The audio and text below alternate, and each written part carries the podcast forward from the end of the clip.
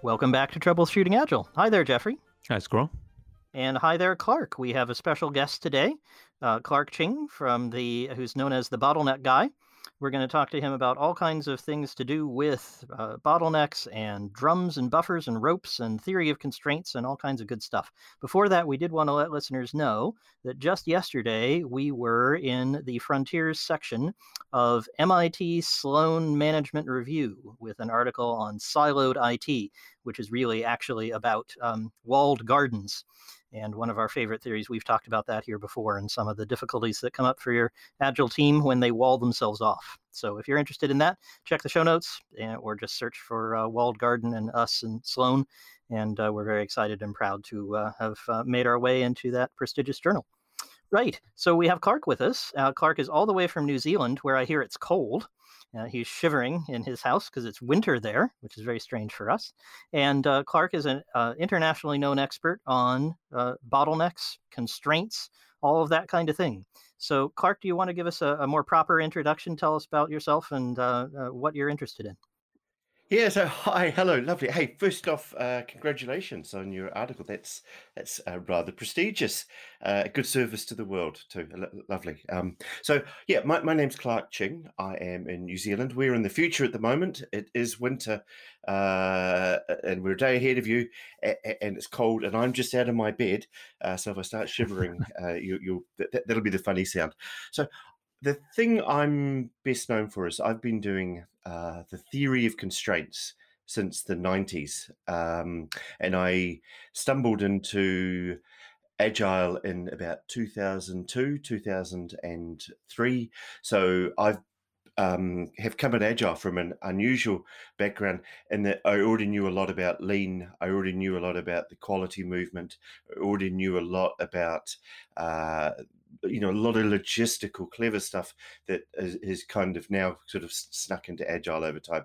And i came to agile as a programmer uh, who became a project manager uh, who became a business analyst, who became a consultant, and so I've got this whole big um, mix of stuff going in there. But but the thing I'm known for is the theory of constraints and my last little book, and I think you have a wee note in your um, your show notes. If anyone wants a free copy of it, it's called the Bottleneck Rules, uh, and the link to it is share s h a r e dot t o c dot g u i d e G U I D E, and it's been in the Spectator magazine. It's been in the Guardian, and just just before a couple of days, uh, it was the second best-selling leadership book on Amazon.com. And if Stephen Covey wasn't already dead, I probably would have had to go out and um, and well, we'll leave that. See, see if you could m- move yourself up in the ranks.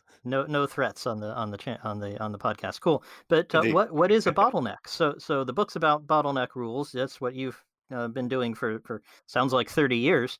Can you tell our listeners what what do what do you mean by a bottleneck, and, and why should they matter to an agile team?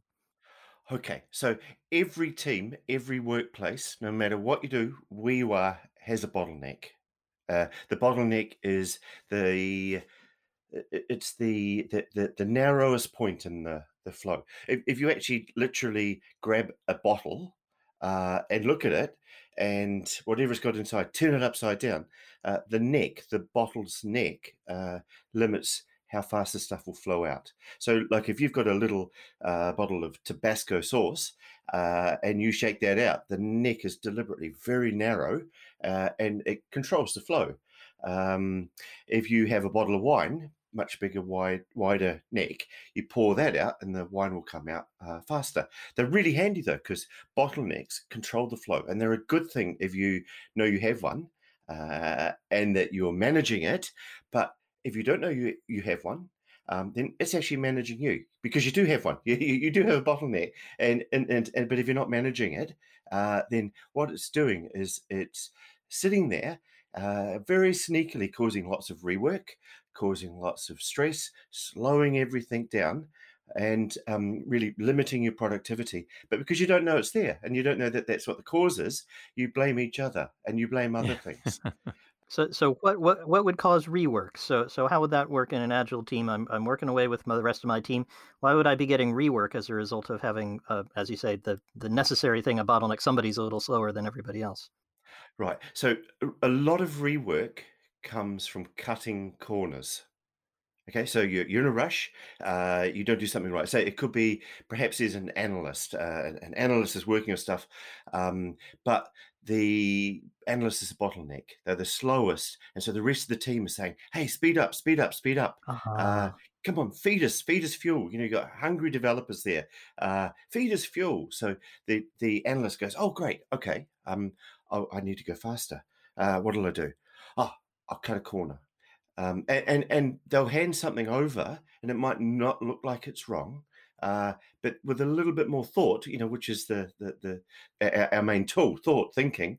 Uh, with a little bit more thought, they could save a lot of rework because it goes through the developers, uh, gets tested. The tester looks at it, oh, maybe oh, that's not right. Uh, comes back and they have a bit more chat. They have that thought after it's been built, and they realize it could have been um, a, a change could have been prevented. Um, so, so it's really common. It could be it, that that's you get um, variations on it. So, um, with, with, the bottleneck is let's say testers uh, or testing is your uh, bottleneck resource, uh, and again you're under pressure. You're under pressure. You're under pressure. So there's two sources there. One is that the testers go, okay, uh, I've tested it, and maybe they're down to thorough as they could, uh, and then a defect gets found later uh, when it's a lot more expensive and hard to fix.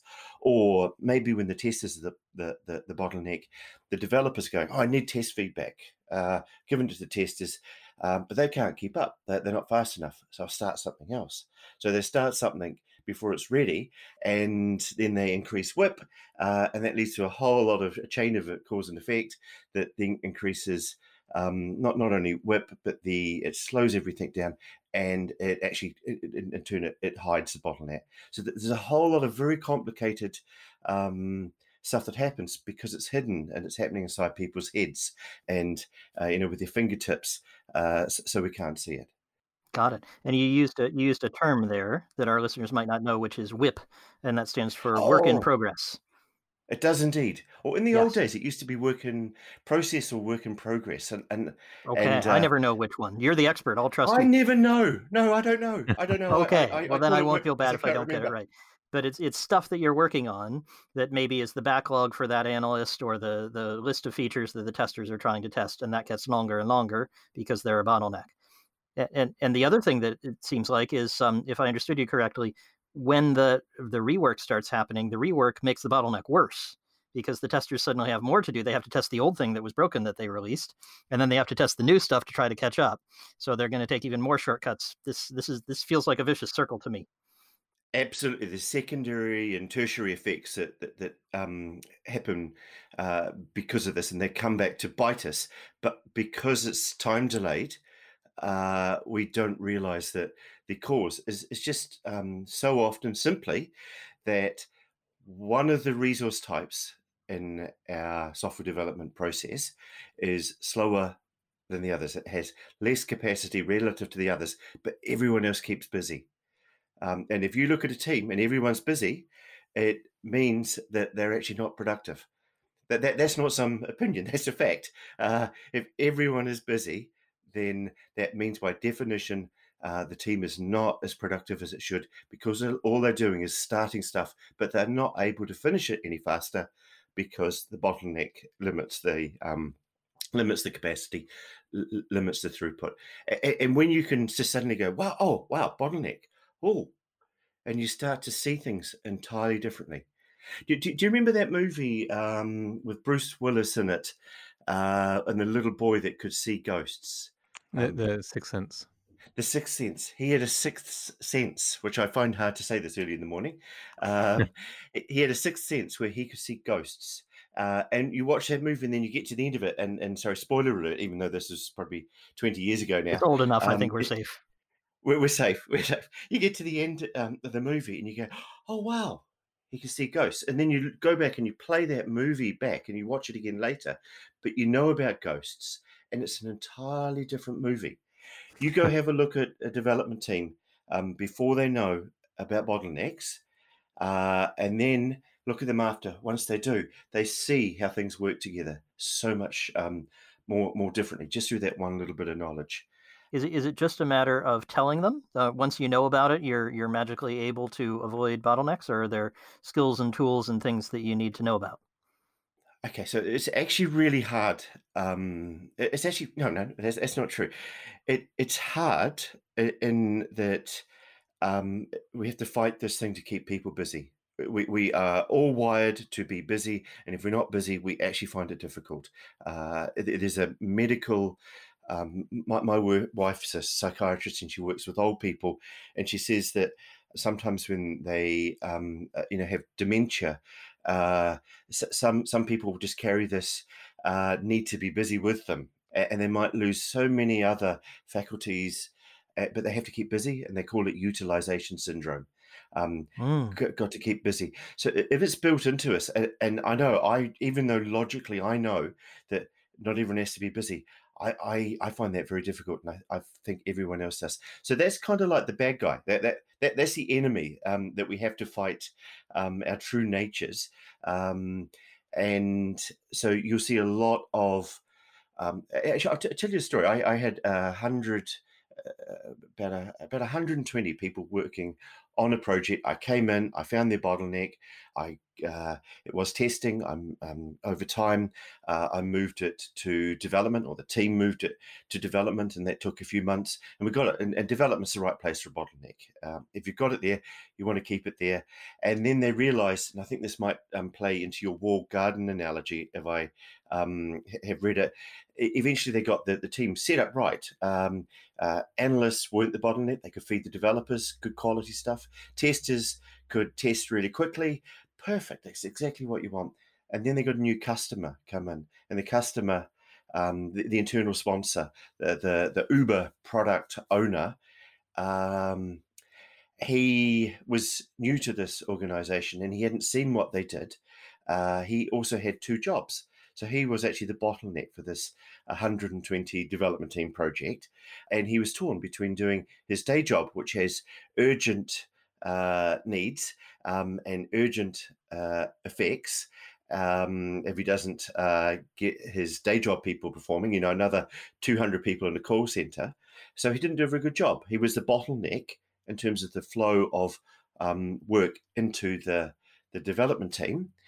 And so the development team knew that this, was happening.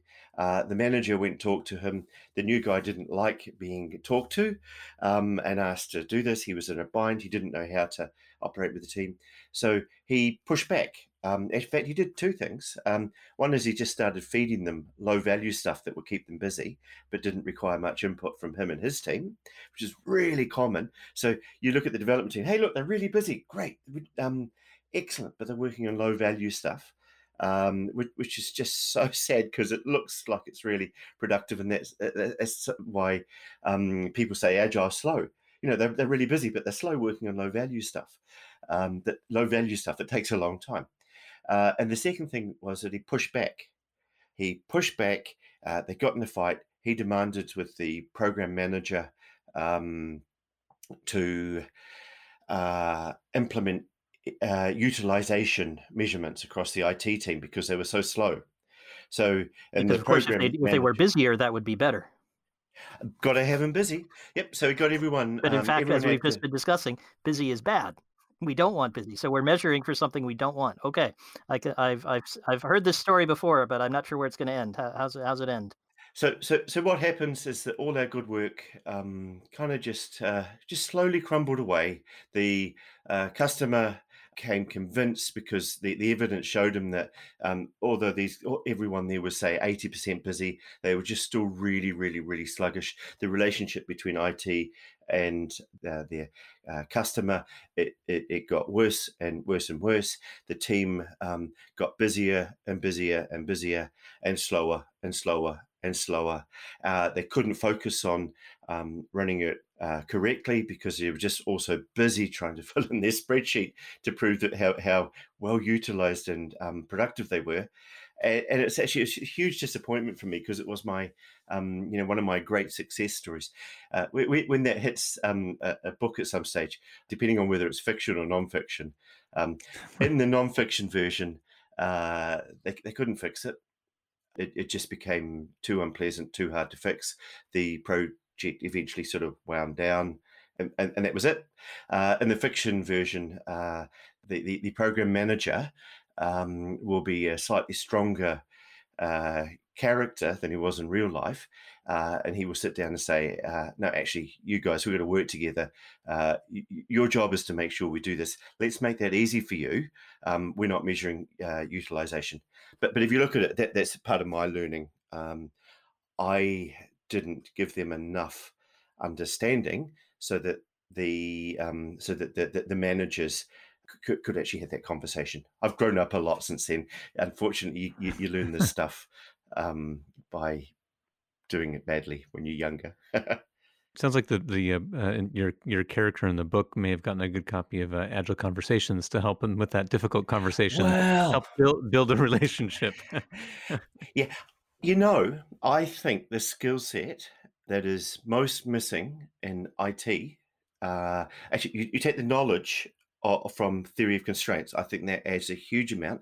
But then the skill set that's missing is the ability for managers, in particular, um, and leaders, if, if you prefer uh, that angle, to have hard, difficult, grown up conversations with their customers and with their IT teams about about what's right. So I, that's, that's what I, I love the, um, the, the, you know the, the gist of your book is I think targeting the the one weakness, and and, and I've always used this analogy of um, you know the Rambo movie.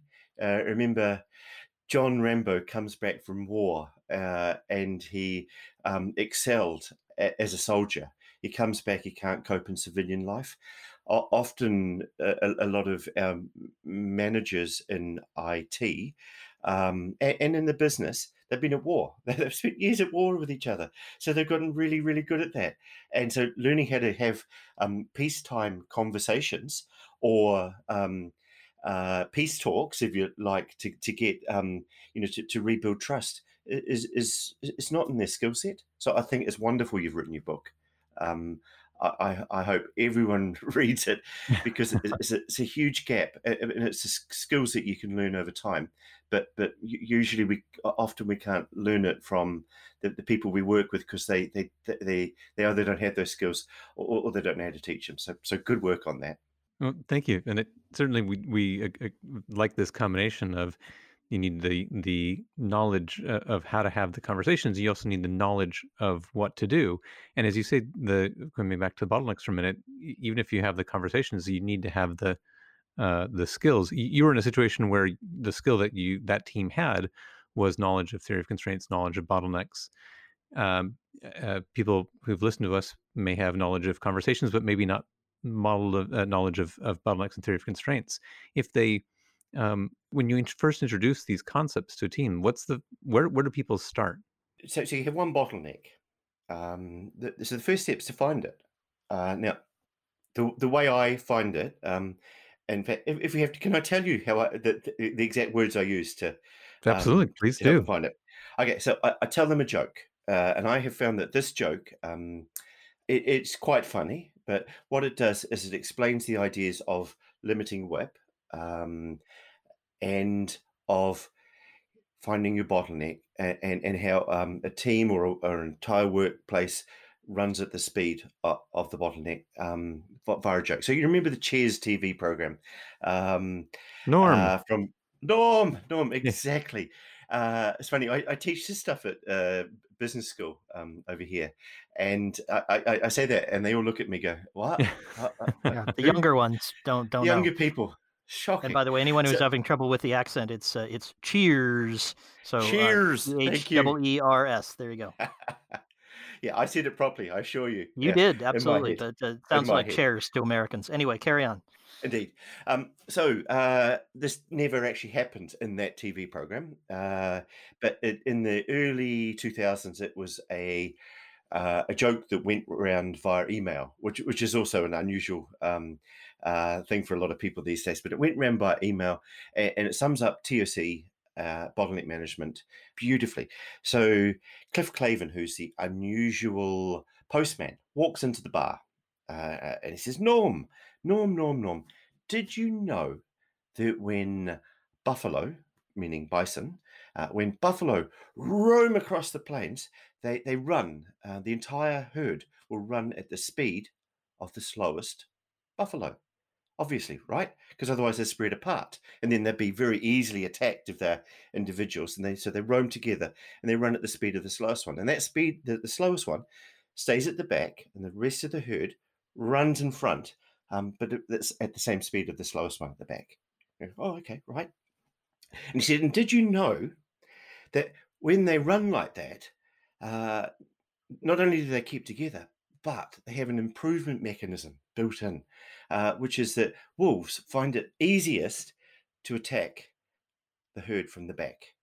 It's the safest place to attack. So what they do is they attack and they um, take out the slowest buffalo, the guy at the back, which is very sad for grandma, but it makes the whole herd stronger. So the, the whole herd uh, can run off because now the slowest buffalo is faster than the previous one.